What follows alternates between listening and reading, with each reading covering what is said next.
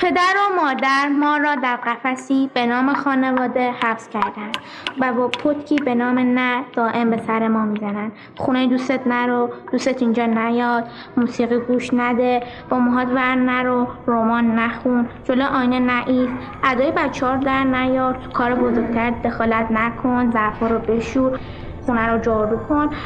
پیرن بردر تو اتو کن سبزی ها رو خورد کن. در مدرسه هم دائم ما را با عوامل دیگری پذیرایی می‌کنه. اگه بیرون مدرسه مقنعه نداشته باشی انضباط صفر میشه.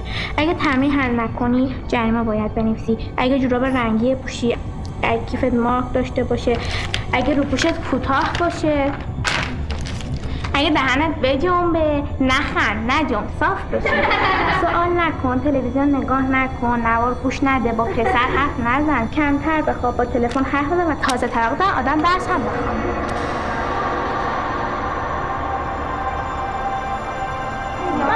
من کپسی که میپوشم از اون اشکال می‌گیرم. من کپسی ما چشه؟ خانم سه روز منو بیدلیل از مدرسه اخراج کردم. وا خیلی میبخشید. ولی مثل که شما مای پشت لبتون رو بند انداختین. خانم می‌خواد پسر تو خیابون من گفتن سیبیل چنگیزی آقا دختر. هر چی می‌گفت. خانم چرا برای مدرسه که همون دختر مقنعه سر می‌کنه. خانم ما که 14 سالمه دلم خواهد رنگای شاد بپوشیم. چرا نمی‌ذارم آره خانم ما که چیز زیادی نمی‌خوایم. فقط می‌خوام یه ذره تو خونه و مدرسه به شخصیتمون احترام بذارم. خانم ما برای اینکه تشکیل خانواده بدیم کجا با پسر آشنا بشیم بچه بچه گوش بدین گوش بدین. خواهش می‌کنم. ببینید من می‌دونم. همتون مشکل دارید اما اینو یادتون باشه تلاش بزرگترهای شما برای خوشبختی شماست.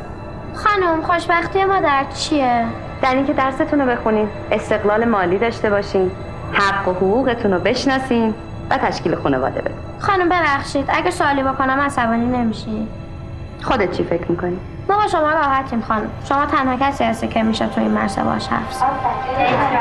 پس بپرس خانم شما که درس خونده هستی چقدر خوشبختی پدر مادر ما چقدر خوشبختن آیا مشکل اونا فقط با ما بچه هاست؟ شما فکر می‌کنی بزرگتر هم دیگر رو می‌فهمن؟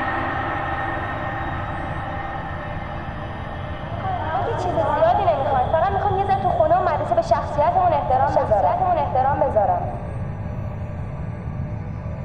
خانم شما که درس خونده هستی چقدر خوشبختی پدر مادر ما چقدر خوشبختن آیا مشکل اونا فقط با ما بچه هاست؟ شما فکر می‌کنی بزرگتر هم دیگر رو می‌فهمن؟